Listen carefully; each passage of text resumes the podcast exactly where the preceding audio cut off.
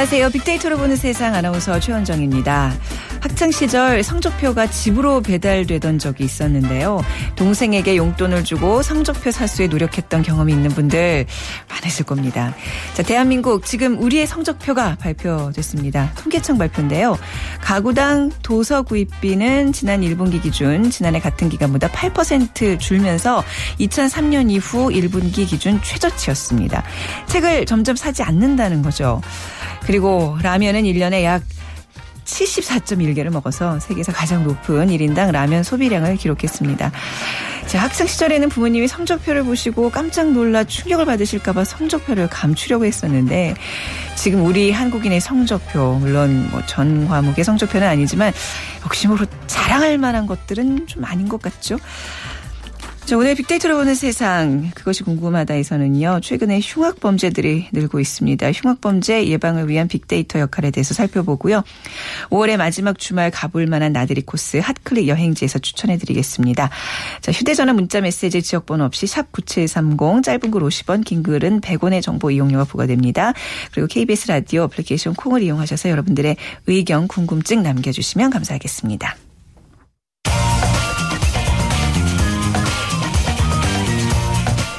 클릭 이슈 설왕설래 네, 화제 이슈들을 빅데이터로 분석해 보겠습니다. 스토리닷의 유승찬 대표와 함께하죠. 안녕하세요. 네, 안녕하세요. 네. 네. 자, 이 시간 어떤 이슈들 거론되고 있죠? 오늘 새벽 그 17시간이 드라마 끝에 그 공무원 연금 개혁안이 국회를 통과했습니다. 네. 이 얘기 잠시 뒤에 알아보기로 네. 하고요. 그리고 한국 미군 부대에 탄저균 샘플이 실수로 들어왔다가 폐기 처분됐다는 이야기도 회자되고 있습니다. 네, 사실 좀 국민들이 좀 경악해하고 있는 네, 사실 중에 하나죠. 그렇죠. 네네. 이 밖에 중국에 간 그 메르스 의심 환자가 1차 검역에서 양성 반응이 나왔다는 그래서 메르스 공포가 좀 확산되고 있고요. 네네. 헌법재판소가 해직교사 노조 가입을 금지한 전교조 법외 노조 근거 조항에 대해 합헌 판정을 내렸습니다. 네, 네. 전교조 가 강력 반발을 하고 있고요. 네. 그리고 수십 년 부패 왕국으로 알려져 있죠. 국제 축구 연맹 아, 피파에 대한 전면적인 피파요. 조사가 진행된다는 뉴스도 화제가 되고 있습니다. 네. 자, 오늘 아침에 이제 일어나서 이렇게 왜 속보 같은 거 이제 여기 휴대 전화 문자 메시지 같은 걸 받는 네, 분들은 네. 오, 오늘 뭐 저희 새벽에 공무원 연금 개혁안이 처리됐다며 뭐 이렇게 이제 얘기를 많이 하시고 계신 것 같은데 그 과정을 좀 정리를 해 주세요. 네, 새벽 네. 4시가 다 돼서 끝났으니까 네. 무려 17 시간 동안 여야가 극적인 아, 드라마를 17 연출한. 셈입니다. 네. 오랜만에 일 좀 했죠. 고생들 하셨네요. 네. 오랜만에. 네. 당초 여야는 28일 그 본회의를 열어서 공무원 연금법 개정안을 비롯해 이제 법사위를 통과한 그 57개 법안을 일괄 처리할 예정이었지만 네. 과정이 마- 원만치 않았습니다. 네. 합의하고 불발하고 합의하고 불발하고 뭐 이런 과정들이 있었고요.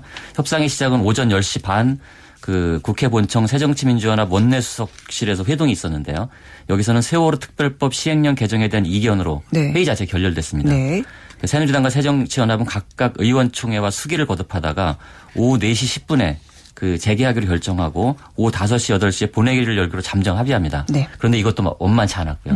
그래서 오후 6시에 원내대표 합의문이 겨우 나와서 의원총회에 붙였는데 새정치연합은 쟁점이 되었던 그 세월호 특별법 시행령의 직제 관련 부분을 6월에 다시 논의하기로 양보를 했고요. 네. 그 대신 국회의 행정 입법에 대한 수정 권한을 확보한 국회법 개정안을 국회법, 네. 5월, 5월 국회에서 처리, 처리하기로 이렇게 네. 이제 타협안을 예, 찾아 예, 만- 만들었고요. 네. 이 부분에 대해서 새누리당 내에서 위헌 소지가 있다는 반발이 나왔어요. 네. 그래서 새누리당에서 그 국회법 개정안에 대한 반발이 거세게 나오면서 다시 결렬기를 맞았고요. 네. 뭐 이렇게 핑퐁 하듯이 네. 네. 그 새누리당 의원총회에서 반발, 네네. 새정치연합에서 반발. 네. 이것을 거듭 거듭 거듭 하다가 이제 12시가 넘으면 회기 연장을 해야 되거든요. 회기 연장을 하면 그 임시국회가 마무리 마무리가 되니까 네. 그 일단 회기 연장에 동의해 놓고 다시 협상을 그 시작을 했습니다. 네. 그래서 결국은 공무원 연금법 개정안과 공적 연금 강화와 노후 빈곤 해소를 위한 사회적 기구 구성 및 운영에 관한 구- 규칙안, 국회법 개정안이 이제 국제 법 국회 이제 법제사법위원회를 통과한 시각이 오전 3시입니다. 새벽 네. 3시. 법사위를 통과해야 이제 그다음에 그렇죠. 본회의에 네네. 붙여지니까요. 여야는 이후 국회 본회의를 열고 일사천리로 안건을 모두 통과시켰습니다. 네. 부결된 법안은 하나도 없었고요. 아, 예, 예. 그래서 공무원 연금법 개정안이 통과된 시간은 3시 51분께 네. 약 17시간 마라톤 협상 끝에 음. 그 어쨌든 여야 합의로 네. 법안을 통과시켰습니다. 네. 이게 뭐 공무의 연금법 개정안이 통과됐다라는 이제 말에 뭔가 다 숙제를 푼 느낌인데 사실 국민연금 연계 문제는 또 새로운 기구에서 논의를 더 해야 되는 거잖아요. 어찌 보면 그렇죠. 다 마무리됐다고 볼 수는 없는 건데 사실 내용이 참 어렵습니다. 예, 예. 이거는 들어도 들어도 어려운 예, 내용이어서 사실 다 이해가 안 갑니다. 네. 그래서 뭘 이렇게 네. 아주 쿨하게 합의한 것이 아니고요. 그러니까 이 여야가 그 공적연금 강화와 노후빈곤 해소를 위한 사회적 기구를 국회에 설치하기로 합의를 했어요. 네. 이것이 이제 하나의 성과라고 볼 수 있는데요. 그 지금 턱없이 낮은 국민연금의 노후 보장 기능을 강화하려는 그 사회적 논의가 본격적으로 시작될 것으로 보이는데 네. 국민연금 명목 소득 대체율 50% 상향 조정 문제에 이견이 있지 않았습니까? 그 청와대가 반대해서 사실은 그래서 다시 논의가 시작이 된 건데요. 네. 이 말도 사실 어렵죠. 그러니까 받는 월급의 반을 받는 거예요. 50%는. 네네. 그러니까 지금 이제 반 이하로 떨어, 그렇죠. 떨어질 네네. 것이 예상이 되니까 그러니까 서로 한 발짝씩 양보해서 그 적정성과 타당성을 검증해 실행 방안을 마련하기로 했는데요. 이것도 이제 앞으로 논의 과정에서 엄청난 또 갈등과 논란이 이, 있을 것으로 보입니다. 네. 그러니까 소득 대체율을 올리려면 그만큼 세금을 더 부담해야 하는데 그러면 보험료 인상이 불가피하지 않습니까? 네. 그러면 그렇죠. 이건 또 재정 부담이 음. 또 그 높아지는 거기 때문에 재원 마련을 어떻게 할지를 둘러싼 논쟁 뭐 이것도 다시 진행이 될 것 같고요. 그러니까 미래 세대의 어떤 삶에 관한 일이기 때문에 정말 신중하고 또 신중하게 어떤 정파적 이해를 넘어서 이 국가와 국민의 입장에서 논의를 확대해 나가야 될 텐데요. 네. 어, 그래서 사실 이번 법안 처리를 이렇게까지 새벽까지 하- 일을 한 건 좋지만 무리하게 밀어붙일 필요가 있었느냐는 의견도 음. 네네. SNS에서 나오고 있습니다. 그렇겠네요. 네. 더, 더, 더 수기하고 논의해서 그렇죠. 법안을 처리해도 되는 거 아니었느냐. 보여주기 일환으로 끝나는 게 아니니까요. 네. 그래서 이게. 심지어 새정치연합의 이종걸 원내대표는 네. 협상을 주도하지 않았습니까? 근데 사, 실 법안 처리에서는 기권표를 기권표를 던졌어요. 예. 네네. 그래서 이제 이 빠른 처리에 반대했던 의원들이 기권을 표를 던진 뭐 이런 예도 있습니다. 네. 자, 이제 뭐 새벽에 통과됐기 때문에 이제 막 어떤 이야기들이 형성되고 있는 시간일 텐데요. 그래도 지금 SNS 반응 좀 뜨겁게 올라오고 있나요? 네, 일단 극적 타결 소식을 속보로 퍼나르는 사람들이 많고요. 네. 연금 개혁 내용에 대해서는 다소 부정적인 반응들이 많이 올라오고 있습니다. 한마디로 더 내고 덜 받는다. 이것이 이제 누리꾼들의 정리입니다. 이번 음. 네. 그 연금 개혁안이 그뭐 네. 예고됐던 거 아닙니까? 그렇죠. 재정 부담 예. 때문에. 그러려고 이제 개혁을 한 네. 거니까요. 네네. 그래서 7개월 만에 국회 통과가 됐는데 앞으로 70년 동안 333조 원을 절감한다는 것이 이제 이번 내용이고요. 음. 네. 근데 이제 오랜만에 밤을 새서 일을 했기 때문에 칭찬하는 글도 올라와 옵니다. 네네. 그래서 이종걸, 유승민 둘 다 잘했다. 여야가 오랜만에 정치력을 보여줬네. 짝짝짝. 유승민이 여의도 연구소장을 해서 그런지 민심을 잘 파악하는 것 같네. 네. 라는 이제 칭찬 트윗도 있었고요. 반면 어 김무성 대표가 공무원 희생에 감사한다고 말했고 네. 문재인 대표가 공무원 연금 개혁 약속 지켜냈다는 내용의 이제 신문 기사를 링크하면서 자화자찬 마라 중대한 국가 국사를 정치적 입장에서 정략적으로 접근하여 졸속 개정이 아니냐 세비가 아깝다 이렇게 질타한 누리꾼도 있었습니다. 네. 김무성 새누리당 대표가 힘든 과정이었으나 유종의 미를 거둬서 기쁘다 이렇게 네. 말을 했는데요. 어, 많은 국민들은 이제부터가 중요하다고 생각하는 그렇죠. 것 같습니다. 정치적 합의는 이제 시작이란 얘기잖아요. 그렇죠. 사회적 네. 합의를 이끌어내는 네. 일이 만만치 않죠. 그렇죠. 네. 자, 그리고 이제 앞서도 이제 뭐 뉴스를 통해서 또 이제 설명을 통해서 좀 듣겠지만 탄저균이 국내 유입됐다는 소식 이게 이게 가능한 건가요? 이게 게다가 지금 뭐 살아있는 탄저균을 한국에 반입했다. 뭐 네. 미국의 의도적 은폐가 있는 것 같다. 뭐 이런 이제 많은 얘기들이 나오고 있는데 좀 이거 상황 좀 전해 주시죠. 공, 공무원 연금법보다 이게 더 뜨거웠습니다. 네, 네, SNS에서는. 네, 아무래도 뭐 이 공포가 느껴지니까요. 네. 그러니까 미국 군 연구소의 부주의로 살아있는 탄저균이 주한미군 그 오산 공군 기지로 배송돼서 폐기 처분된 사실이 이제 밝혀졌는데 우리 우리 문제는 우리 정부 당국은 상황이 종료된 뒤에 사태를 파악했다. 그랬다면서요. 는 것이 이제 네. 논란이 되고 있습니다. 그러니까 이른바 주둔군 지휘 협정 우리가 흔히 소파라고 얘기하죠. 네. 그 소파 협정 때문에 미군 물자를 검역할 수 없어 불가피하다는 이야기인데요. 음, 네네. 어쨌든 그 스티브 워런 미국 국방부 대변인은 어제 성명을 통해서 그 유타주의 군 연구소에서 살아있는 탄저균 샘플이 캘리포니아와 메릴랜드 국외주로 옮겨졌다고 발표를 했고요. 네. 그는 또 탄저균 샘플 한 개는 한국 오산에 위치한 그 주한미군의 합동 위협 인식 연구소로 보내졌다. 현재까지 일반인에 대한 위험 요인은 발생하지 않았고 발송된 표본은 규정에 따라 파기됐다 이렇게 밝혔습니다. 그리고 한국의 주한미군 사령부도 이 사실을 확인했는데요. 네. 폐기 등에 참여한 미군 요원 20, 22명에 대해 의료 예방 지치를 취했고 감염 사실은 나타나지 않았다 이렇게 밝혔습니다. 여러 가지로 이해가 안 가는 게 이제 민간 배송 업체에서 날랐다는 얘기도 그렇고 네, 페덱스를 통해서 네. 네, 왔다 그러죠. 탄저균이 그것도 살아있는 그리고 이제 더 황당한 거는 정부 당국이 미군의 통보 전까지는 모르고 있었다는 거잖아요. 그렇죠. 왜 네. 이렇게 매번 몰라야 되는 건가요? 네. 그래서 그 얘기가 이제 많이 나오고 네. 있는데요. 그러니까 탄저균을 이제 살아있는 상태로 이동시킬 경우에는 군사용이든 실험용이든 네. 그 용도와 관계없이 국제적 협약에 따라 세계보건기구에 신고해야 하고 또 이것이 타국으로 이동할 경우에는 해당 국가의 질병관리본부에 이를 신고해야 합니다. 네. 하지만 우리 정부는 이 사실을 통보받지 못했는데요. 그 소파 협정 때문에 엄격한 검역을 할 수 없기 때문입니다. 네네네. 그러니까 통보하지 않아도 되는 규정이 있습니다. 네, 네. 그러니까 이- 이에 대해 그 이 민변의 그 미군 문제 연구위원장인 하주희 변호사는 탄저균 같은 위험 물질 등이 얼마나 많이 미군 기지로 들고 나는지 알 길이 없다. 면서 국민의 생명과 안전에 직결되는 문제는 반드시 사전에 통보하도록 소파를 개정할 필요가 있다. 그렇네요. 뭐 이렇게 밝혔습니다. 특수 조항이네요. 네. 그야말로 네. 그런데 이제 정부 관계자는 이것이 실수로 음. 배송됐다는 사실을 거듭 강조하면서 주한미군이 비밀리에 탄저균을 들여올 목적을 갖고 있었던 것은 아니다. 네. 이렇게 해명에 나섰는데 누리꾼들은 여기에 대해서 의심의 눈초리를 그 접지 않고 있습니다. 네. 그래서 SNS 반응을 보면 어 어제 한 1만 건이 넘는 사람들이 탄저균에 대한 우려를 표, 시를 했는데요. 뭐 이런 얘기들입니다. 탄저균 미군이 정확히 처리했는지 의문. 네. 정확히 처리했다고 하지만 그것도 아직 확인이 되지 않았고요. 네. 그다음에 배달 실수 믿을 수 있나? 이거 정말 배달 실수인지 탄저균을 가지고 국내에서 뭘 하려고 한 건지. 네. 뭔가 대한 의도에 대해서 지금 의도에 대한 의심도 의심이 있고요. 있죠. 네. 그리고 이래도 항의하지 않는 신기한 나라. 네. 뭐 이런 얘기들도 나오고 아, 있습니다. 네. 그래서 오바마 대통령의 사과를 촉구하는 글도 지금 올라오기 시작을 했고요. 음. 네네. 어쨌든 이 정부의 해명에도 불구하고 그 단순 실수다라는 미군 측의 발표를 온전히 믿 고 있지는 않는 그런 네. 분위기가 SNS에 감지되고 있습니다. 네, 안 그래도 힘든 국민들인데 지금 뭐 메르스의 탄저군 공포까지 이런 거에 대해서는 좀 정부의 분명한 해명과 좀 대책이 필요해 봅니다. 네, 그렇습니다. 네, 오늘 말씀 잘 들었습니다. 감사합니다. 네, 고맙습니다. 네, 스토리닷의 유승찬 대표와 함께 했습니다.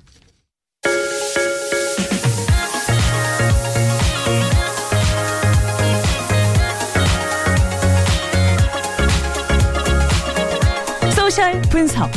그것이 궁금하다. 네, 빅데이터에 대해 궁금한 내용들 알아보고 있습니다. 그것이 궁금하다. 연세대학교 정보산업공학과 박희준 교수님 오늘 또 모셨네요. 안녕하세요. 네, 안녕하십니까. 네. 어, 오늘, 그러니까 저희가 이제 금요일마다 교수님 모시고 있는데요. 예. 이 내용에 대한 반응들이 굉장히 폭발적이에요. 잘 듣고 계시다는 분들 게시판 통해서. 예, 약간 짜고 치는 것 네. 같은데. 아니, 아니, 나 예. 주변에서도 많이. 별 말씀이요, 진짜로. 자, 오늘 또 어떤 또 재밌는 이야기 해주실 건가요? 예. 네.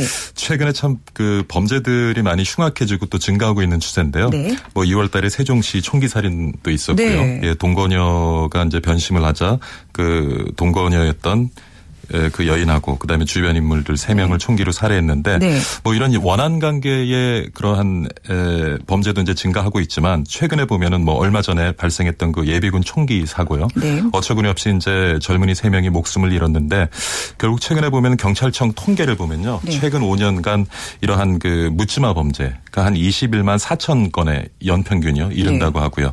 그리고 특히 살인 같은 경우는 연평균 한 400건에 이른다고 해요. 그러니까 음. 어떻게 보면 우리 사회에 굉장히 이제 분노가 막 넘치는 것 같은 느낌이고 네. 사회 구성원 많은 분들이 어떤 분노 조절 장애를 겪고 있는 것이 아닌가. 근데 재미있는 것이 우리 영어 사전 보면요. W H A B Y U N G 화, 화병. 예, 우리 화병 있잖아요. 네. 그게 영어 단어로 등재가 되어져 있어요. 그러니까 네. 한국의 어떤 문화적 사회적 특성에 기인한 정신의학적 증후군이라고 해서 음. 영어 사전에 이제 등재가 되어 있는데 그만큼 참 우리 사회에 화 분노가 많은 것 같고 이런 걸로 해서 최근 이제 범죄가 증가하는데 빅데이터의 역할이 여기에 있을까? 네. 뭐 그런 고민을 오늘 좀 해보고 싶습니다. 빅데이터를 통해서 이제 어떤 그런 범죄를 예방하는데 사실 이제 저희 이 시간을 통해서 여러 차례 소개해드린 적이 있는 것 같아요. 그러니까 뭐 예. 예를 들면 그런 거 아닌가요? CCTV의 영상들 통해서 사람들의 그 어떤 패턴을 분석하면 거기에서 네. 어때 범죄의 어떤 징조 같은 게 발견되잖아요. 그럼 그걸 미리 사전에 차단하고 예. 뭐 이런 거는 뭐 이미 여러 시나 이런 데서 이제 시행하고 있는 걸로 알고 있는데 예. 오늘 소개해 주실 거는 그거보다는 좀 더 한 차원 예, 좀더 진일보 그런, 그런 거겠죠. 상태일 수가 네. 있겠죠. 그리고 네. 앞으로 또 어떤 방향으로 발전할 수 있을지 네. 거기에 대해서 좀 말씀을 나눌 수 있을 것 같아요. 네. 자, 빅데이터를 활용해서 범죄율을 낮추고자 했던 노력들 언제부터 이런 게 시작이 됐나요? 어, 뭐 2010년으로 기억이 되는데요. 네. 그 산타 클라라 대학의 수학과 교수죠. 조지 모셜이라는 분이 에, 그러니까 대부분의 범죄는 예측 가능한 패턴이 있다라는 데 전제를 두고요. 뭐 큰 지진대 여진이 있는 것처럼 범죄도 발생 지역을 중심으로 재발 가능성이 높다라는 사실을 이제 에, 통계 분석을 통해서 밝혀내면서 지진 예측 방정식 알고리즘을 이제 활용을 해서 네. 어, 범죄의 장소와 시간을 예측하는데요.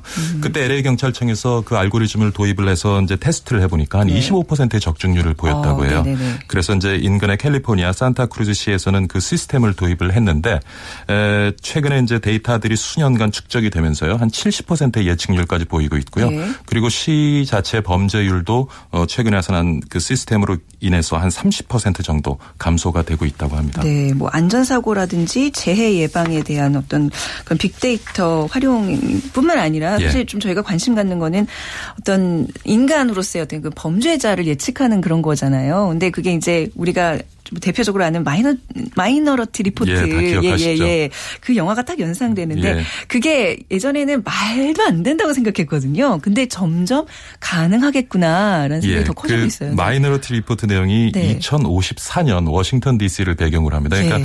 지금으로 시작해서는 한 앞으로 40년 후에 얘기가 될 수 있겠는데요.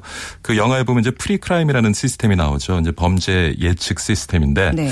결과적으로는 이제 당신은 5분 후에 이 장소에서 이 시간에 범죄를 저지를 가능성이 있다. 그래서 잠재적 네. 범죄자로 네. 이제 인식이 되면 체포해가더라고요. 체포가 되죠.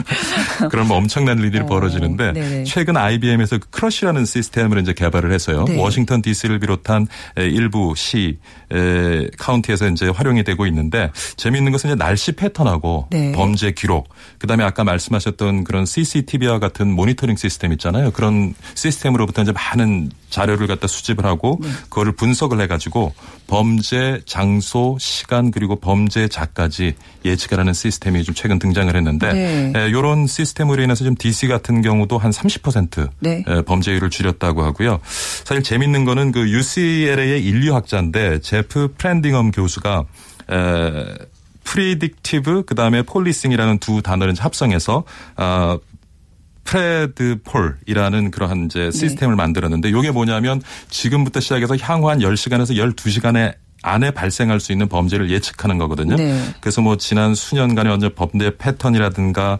날씨 그다음에 그 범인들의 행태를 분석한 그런 자료들 이런 것들을 이제 에, 나름대로의 알고리즘을 갖고 분석을 해서 네. 에, 실제로 이제 앞서서 말씀드린 그 마이너리티 리포트에 등장하는 네. 그런 시스템처럼 에, 잠재적 범죄자를 이제 예측을 하게 되, 는 거죠. 그래서 음. 그 시간과 장소에 가서 뭐 순찰을 한다든지 검문을 해서 이제 에, 그 검거율을 이제 높이는 건데 재미있는 패턴을 보면 그런 게 있어요.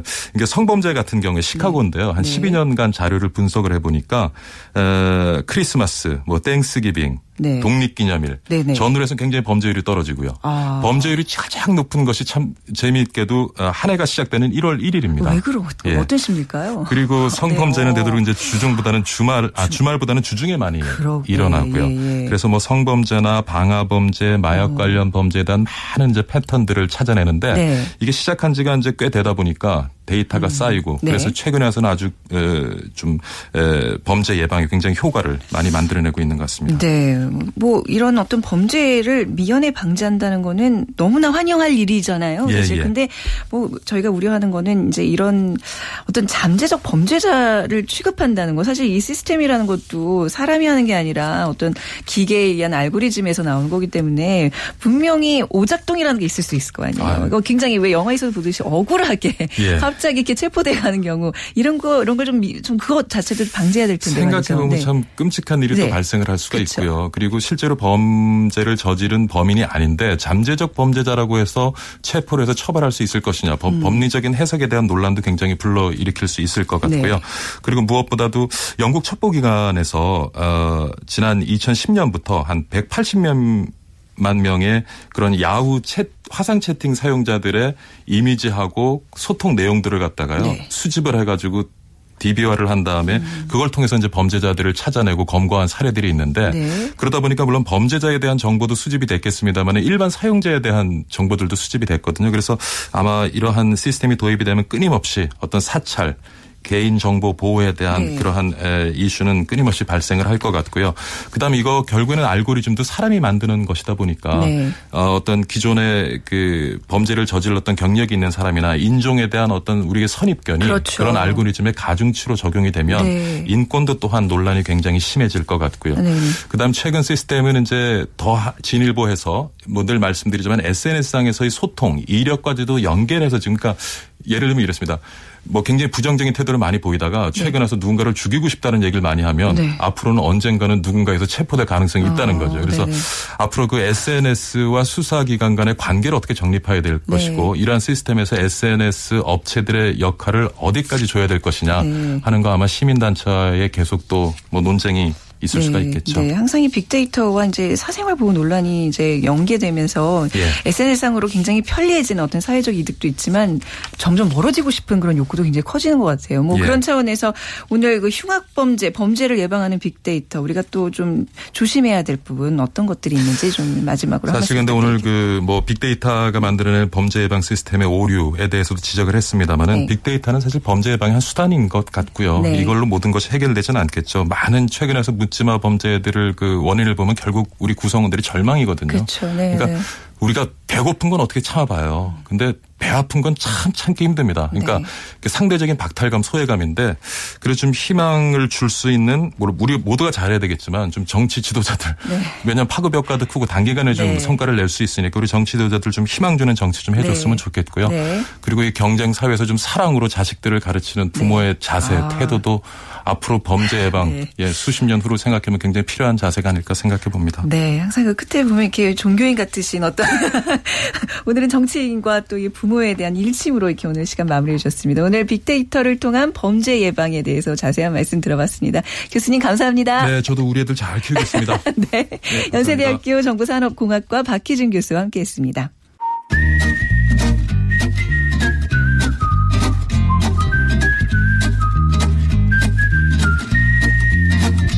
감성 추천. 이곳으로 떠나볼까?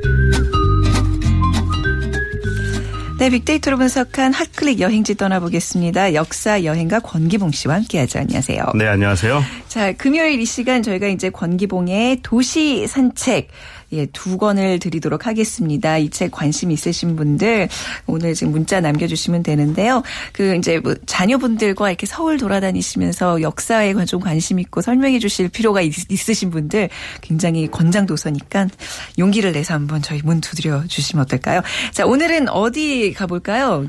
씨. 네, 오늘은 이제 벌써 뭐 제가 사는 파주만 해도 오늘 네. 낮 기온 한 30도가 아, 훌쩍 넘는다고 그쵸. 하는데요. 네, 네. 이제 진짜 여름입니다. 그래서 네. 그 마지막 봄 여행 준비하시는 분들이 좀 많은 것 같았는데요. 어, 그 중에서도 강원도 춘천이 좀 눈에 띄었습니다. 네. 한 2만 5천여 건 정도가 트위터나 뭐 블로그에 올라왔더라고요. 네, 예. 예. 전에는그 춘천 가는 기차도 있고 뭐 그래서 좀 낭만 코스라고 생각했는데 요즘은 예. 어떤 것들을 많이 언급하세요? 예, 춘천 하면은 아무래도 뭐 여러 가지가 있지만 뭐 음식 특히 이제 닭갈비. 닭갈비 네. 아, 검색하거나 또 올리시는 분들 많은데 실제로 한 3,200건 정도가 올라왔습니다. 네. 뭐 맛집으로 올라 이 올리신 분들은 한 1,900건 정도가 됐고요.